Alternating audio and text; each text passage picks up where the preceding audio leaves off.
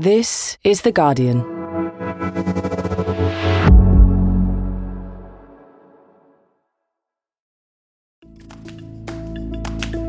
Today, vapes were meant to be the game changer that ended smoking. How did they end up in the hands of so many kids?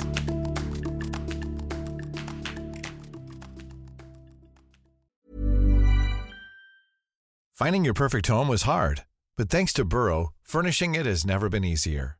Burrow's easy to assemble modular sofas and sectionals are made from premium, durable materials, including stain and scratch resistant fabrics. So they're not just comfortable and stylish, they're built to last. Plus, every single Burrow order ships free right to your door. Right now, get 15% off your first order at burrow.com slash ACAST. That's 15% off at burrow.com slash ACAST.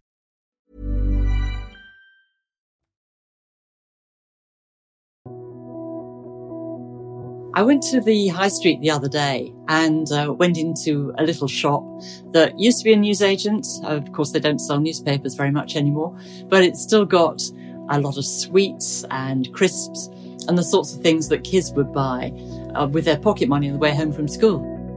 A few days ago, journalist Sarah Boseley was out and about when she came across what's become a pretty common sight in the UK. I was behind a girl who looked to me about the age of 17 or so, and she bought a whole bag load of disposables uh, in all sorts of different flavors, you know, and she had a shopping list. She had an actual list in her hand. So it was, you know, I don't know, a couple of um, strawberry flavors, a couple of mint ones. It really looked like somebody going into a coffee shop with an order for the whole office. I had a feeling that the other people she was buying for might well be younger than she was. Over the past few years, vapes have become cheaper, more colourful, available in flavours like creme brulee, peach ice, mango, double mango, even triple mango, if you're like some kind of out of control person. Point is, more and more people are turning to vaping to help them quit cigarettes. But so are children, including maybe some who might never have been smokers to begin with. And now the UK government says it has a plan to get these things out of the hands of kids. Can they do it without making it harder for adults to kick smoking? From The Guardian, I'm Michael Safi. Today in focus the rise and maybe now fall of disposable vapes.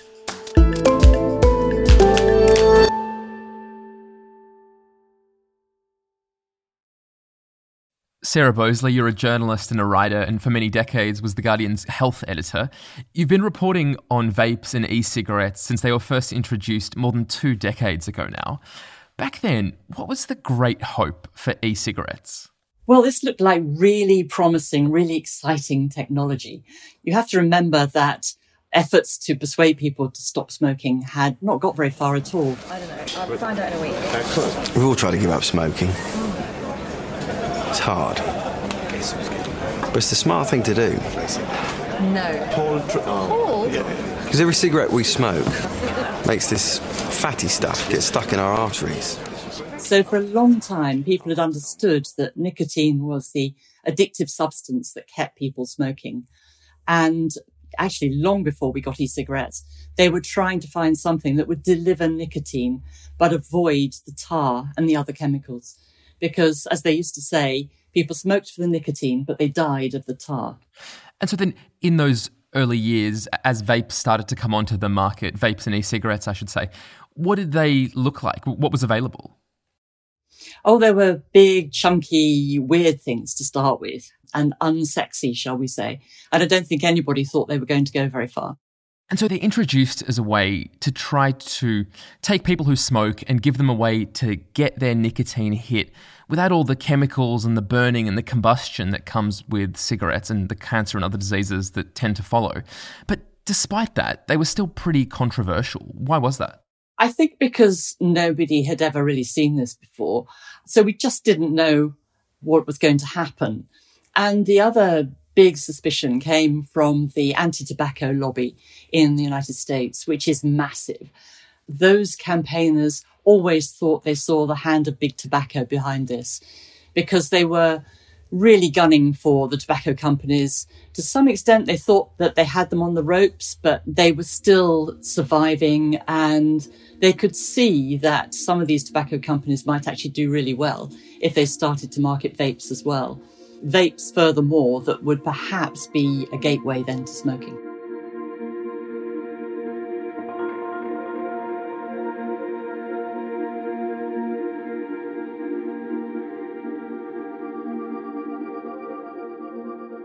Okay, so that's the state of this debate as we get towards the end of the last decade. That vapes are promising. They potentially offer millions of people a pathway out of a deadly smoking addiction, but there's also a lot of suspicion around them too.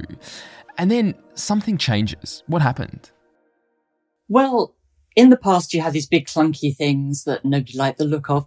And then companies like Juul, which was a startup in San Francisco, began to develop these really attractive products. And they were much smaller, the size of a USB stick, and they were pretty. They had bright colors. And also, and very importantly, there were lots of exciting flavors. This one smells fruity. I really, really like this mango. Creme brulee flavored. Pina colada. Strawberry yogurt. Baked banana cream beauty. Mate, that vanilla custard is banging all sorts of stuff like that. Of course, these were supposedly being marketed to young adults to stop them smoking, but immediately became very, very attractive to kids as well. And then there began to be a massive outcry in the States because you saw these things in kids' bags at school. It was a real problem, and parents particularly began to get very, very agitated about it. And then just a few years ago, this whole thing got supercharged because you don't have to refill these things anymore. We've got disposables everywhere. And you're talking Elf Bar, which is a very well known brand in the UK. These things are actually in every corner store. You can see the displays in the window where they used to have in Victorian times sweetie jars full of humbugs or whatever. Now they've got elf bars instead. jewel colours and lovely flavours and any kid who looks to be over 18 at least can go in there and buy them. And so, as this industry changes, what do we start to see in rates of people smoking and just consuming nicotine in general?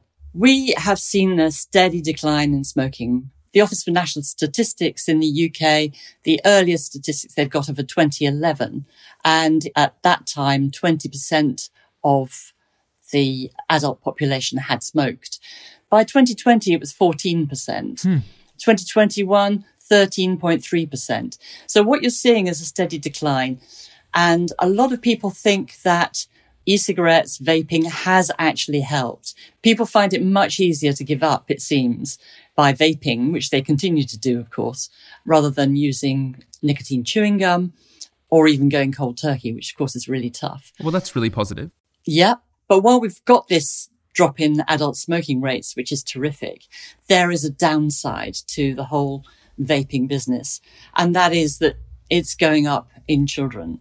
We've got more toilet cubicles per pupil than we've ever had as a school before, and we noticed that the demand on our toilets was greater than ever before.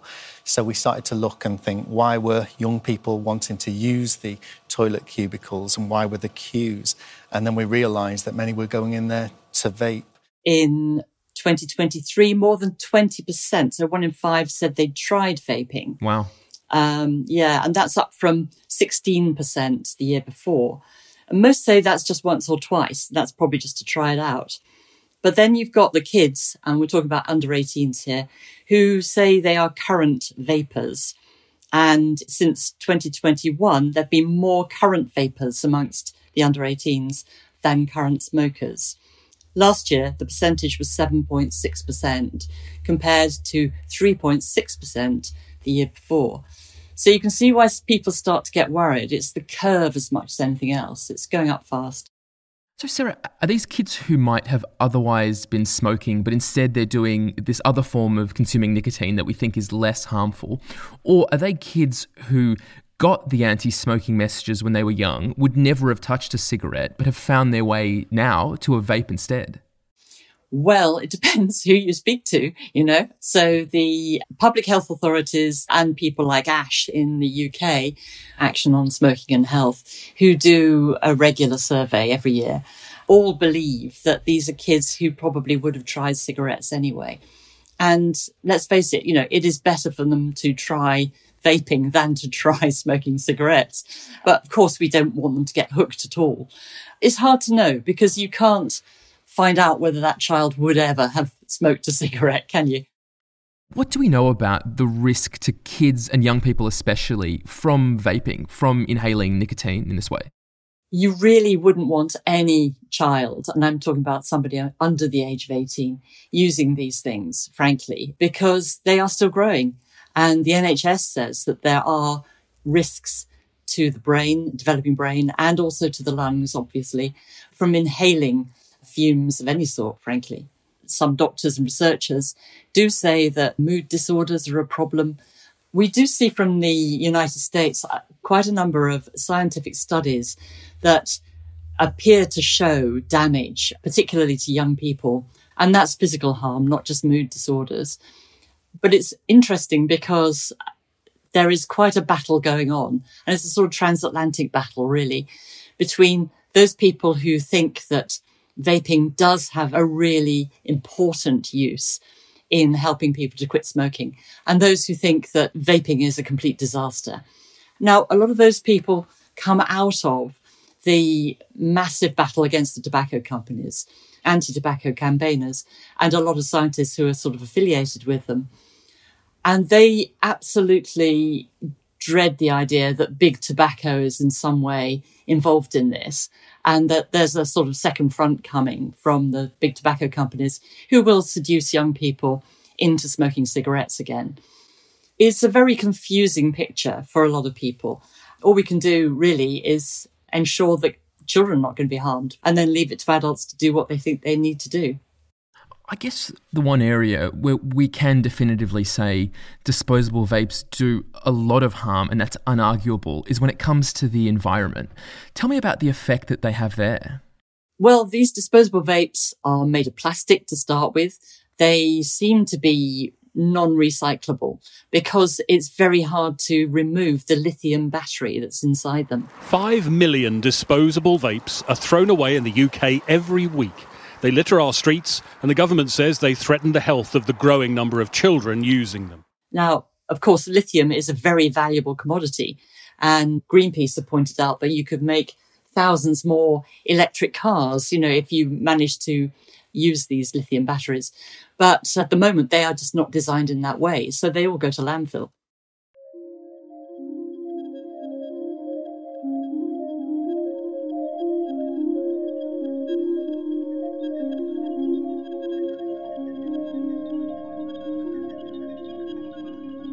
So, Sarah, we're in this situation where vapes were introduced to help adult smokers transition away from cigarettes, and now we find ourselves in a place where they're used by kids at rates that no one had ever imagined before. As that started to happen in the UK and around the world, what have governments started to try to do about it? Every country now is really alarmed at the number of kids who are using these things.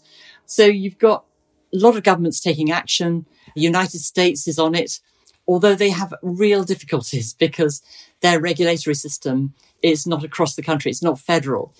What has happened instead is that action's been taken through the courts, for instance. I'm proud to stand up here today with a message to e cigarette and vaping manufacturers. If you set your sights on our children, we will set our sights on you. And six of the US states, plus the District of Columbia, did take legal action against Juul which resulted in a settlement in April last year, in which Juul was ordered to pay $462 million. Plus, there were various restrictions imposed and they can't use any marketing that features people under the age of 35 any longer. This means Juul has now reached settlements with 47 states and U.S. territories after the company has been accused of aggressively marketing its products towards high schoolers with its flavored pods and youthful ads.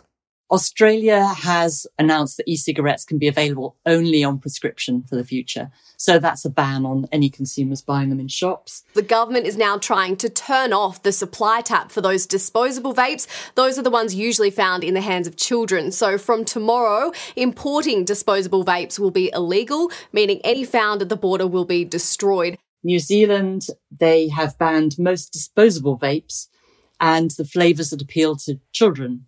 And perhaps most interesting is China, because this is where a lot of our vapes are coming from, the disposable vapes, but they are not for sale within China itself. China does not allow the sale of e-cigarettes at all, but there are other reasons for that. It has a very powerful state monopoly on cigarette production. So they are quite prepared for Chinese businessmen to export e-cigarettes to the rest of the world but you can't use them in mainland China itself. And up to this point, what's the approach that the UK was taking towards vapes and e cigarettes? I think the UK was hoping that the problem would go away, frankly. We do have regulations, so it's illegal now for anybody under the age of 18 to buy these vapes, but it's pretty easy to get hold of them nonetheless. So I think what we had was a situation where the public health people would like them to be available and quite widely available for people who are smoking and who would like to quit. So the government was going down that road because actually the cost to the NHS of people being treated for smoking related diseases and dying of smoking is enormous. Interesting. So the UK kind of stood apart from other countries by saying, yeah, there are clouds of suspicion around vapes, but ultimately they're better than smoking. So we're going to try to promote them rather than repress them. Yes, we went for harm reduction. So you allow something else, which you know to be a little bit problematic, to be used instead. It's like methadone instead of heroin. You allow somebody to use something that's going to take the edge off their withdrawal symptoms. In this case, vapes instead of cigarettes. But it's come back to bite them because it's taken off amongst kids and nobody likes it. And so now, what is the government going to do about it? Now the government is going to ban all the disposables. They're putting a bill through Parliament and that's just obviously to make it a lot more difficult for kids to get hold children. of them. The children shouldn't be vaping. We don't want them to get addicted. We still don't understand the full long term health impacts of vaping. So it's right that we take strong action to stamp this out. That's what we're doing. Banning disposable vapes, taking powers to go after the flavours, the appearance, the packaging where vapes are displayed in stores, but also improving enforcement, making it easier to levy on the spot fines at retailers who shouldn't be selling to kids. Taken together, it's a strong set of measures so we can improve our children's health. It's the right long term thing for the country. So then, this decision by the UK to consider banning disposable vapes, it is an about turn for this government. It's a different approach to the way the UK has been looking at this now for more than two decades. It is, and it's really in response to the public outcry, really distress, you know, over what kids are doing. But at the same time, the government has not stopped being anxious about smoking and looking for ways to bring that down. They have announced, of course, this decision to ban smoking completely for anybody born after 2009. Hmm. Still not quite sure how that's going to work, but it will be illegal for the young to smoke one of these days. And so, what has the vaping industry said in response to what the UK says it's going to do to ban disposables altogether? Well, the industry, of course, doesn't like it. They say that they don't market towards kids. They think that the legislation should be enough. You know, it is illegal for under 18s to buy these things, but I think what they might try to do is go down the road of making the disposables non-disposable, or at least less disposable. The sort of things they can do are to add a USB point so that these things can be charged and refilled. Interesting. So they could potentially get around this disposables ban by adding something small, tweaking it so there's like a USB port, and suddenly this device is not disposable anymore. Yes, that's right. Uh, whether it will still be as widely sold is the real issue. Coming up, how to crack down on kids vaping without losing the war on smoking.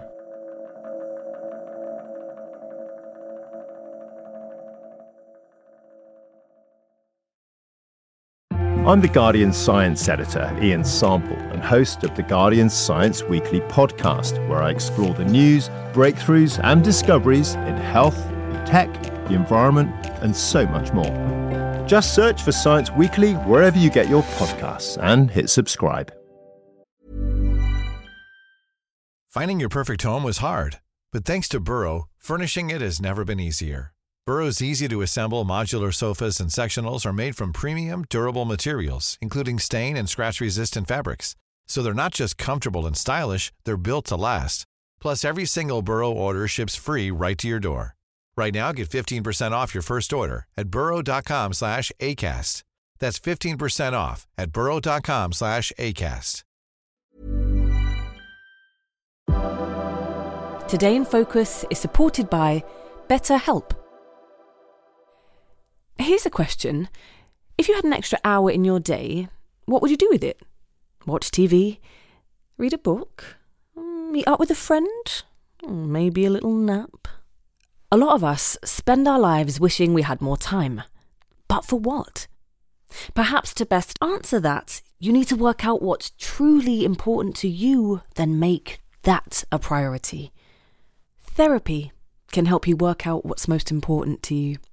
It isn't just for those who've unfortunately experienced trauma in their lives. Therapy can be helpful for learning positive coping skills and for setting boundaries. It can empower you to be the best version of yourself. If you're thinking of starting therapy, give BetterHelp a try. It's entirely online and designed to be convenient, flexible, and suited to your schedule. Just fill out a brief questionnaire to get matched with a licensed therapist and switch therapists anytime for no additional charge. Learn to make time for what makes you happy with BetterHelp. Visit betterhelp.com slash todayinfocus today to get 10% off your first month. That's betterhelp, H-E-L-P dot com slash todayinfocus.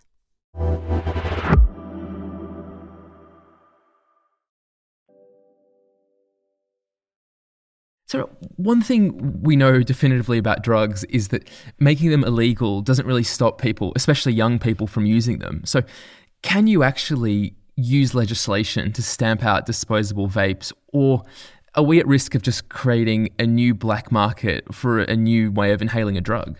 I think it's a real problem. And it, it is human nature, as you say. It's, it's what kids do. You want to try these things. You know, it's the things that the adults are doing and also the things that get you high. Those are experiences that you want. So you're not going to stop kids experimenting, but you can make it a little more difficult when it's so easy. Sarah, you've been covering efforts to cut smoking rates. What do you make of the fact that these vapes that you saw introduced as a kind of way to help people get off cigarettes now becoming conflated with children and you know this perception that basically we introduced this thing to solve one problem and it ended up creating another problem. I think it's really sad that we haven't been able to use vapes in a way that's safe for people who are addicted smokers just to get off smoking without any consequences for our kids. It clearly is out of hand. That's what's gone on. I think there is a way back from this though. You know, disposables probably shouldn't exist um, for all sorts of reasons, including the environmental ones. Certainly, they shouldn't be in shops. And look, you know, we have plain packaging now for cigarettes. Why don't we have plain packaging for vapes as well? And certainly, I don't think there's any place for all the flavors. So you take away the pretty smells and the pretty packets, and they'll be a lot less attractive to kids.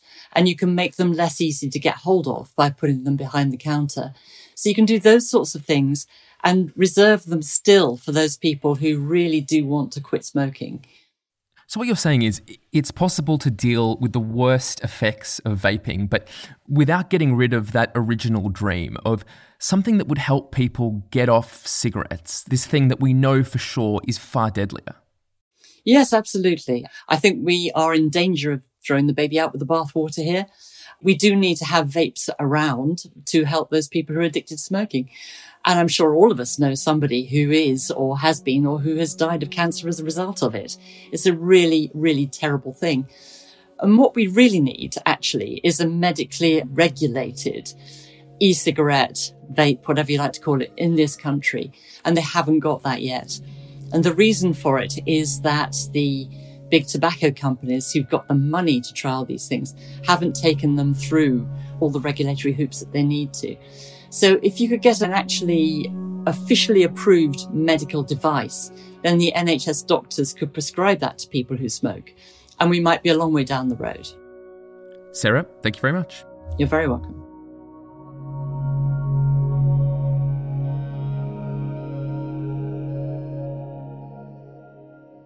That was Sarah Boseley, a journalist and writer. She wrote a really fascinating long read about the controversy around vaping. It's called The Great Vape Debate Are e cigarettes saving smokers or creating new addicts? Just search for Guardian and Great Vape Debate to find it. And that is it for today. This episode was produced by Ned Carter Miles. Sound design was by Solomon King. The executive producer was Elizabeth Casson. And we're back with you tomorrow. This is The Guardian.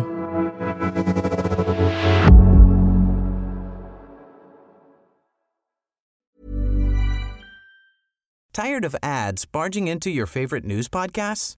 Good news. Ad-free listening is available on Amazon Music for all the music plus top podcasts included with your Prime membership. Stay up to date on everything newsworthy by downloading the Amazon Music app for free or go to amazon.com slash news ad free. That's amazon.com slash news ad free to catch up on the latest episodes without the ads.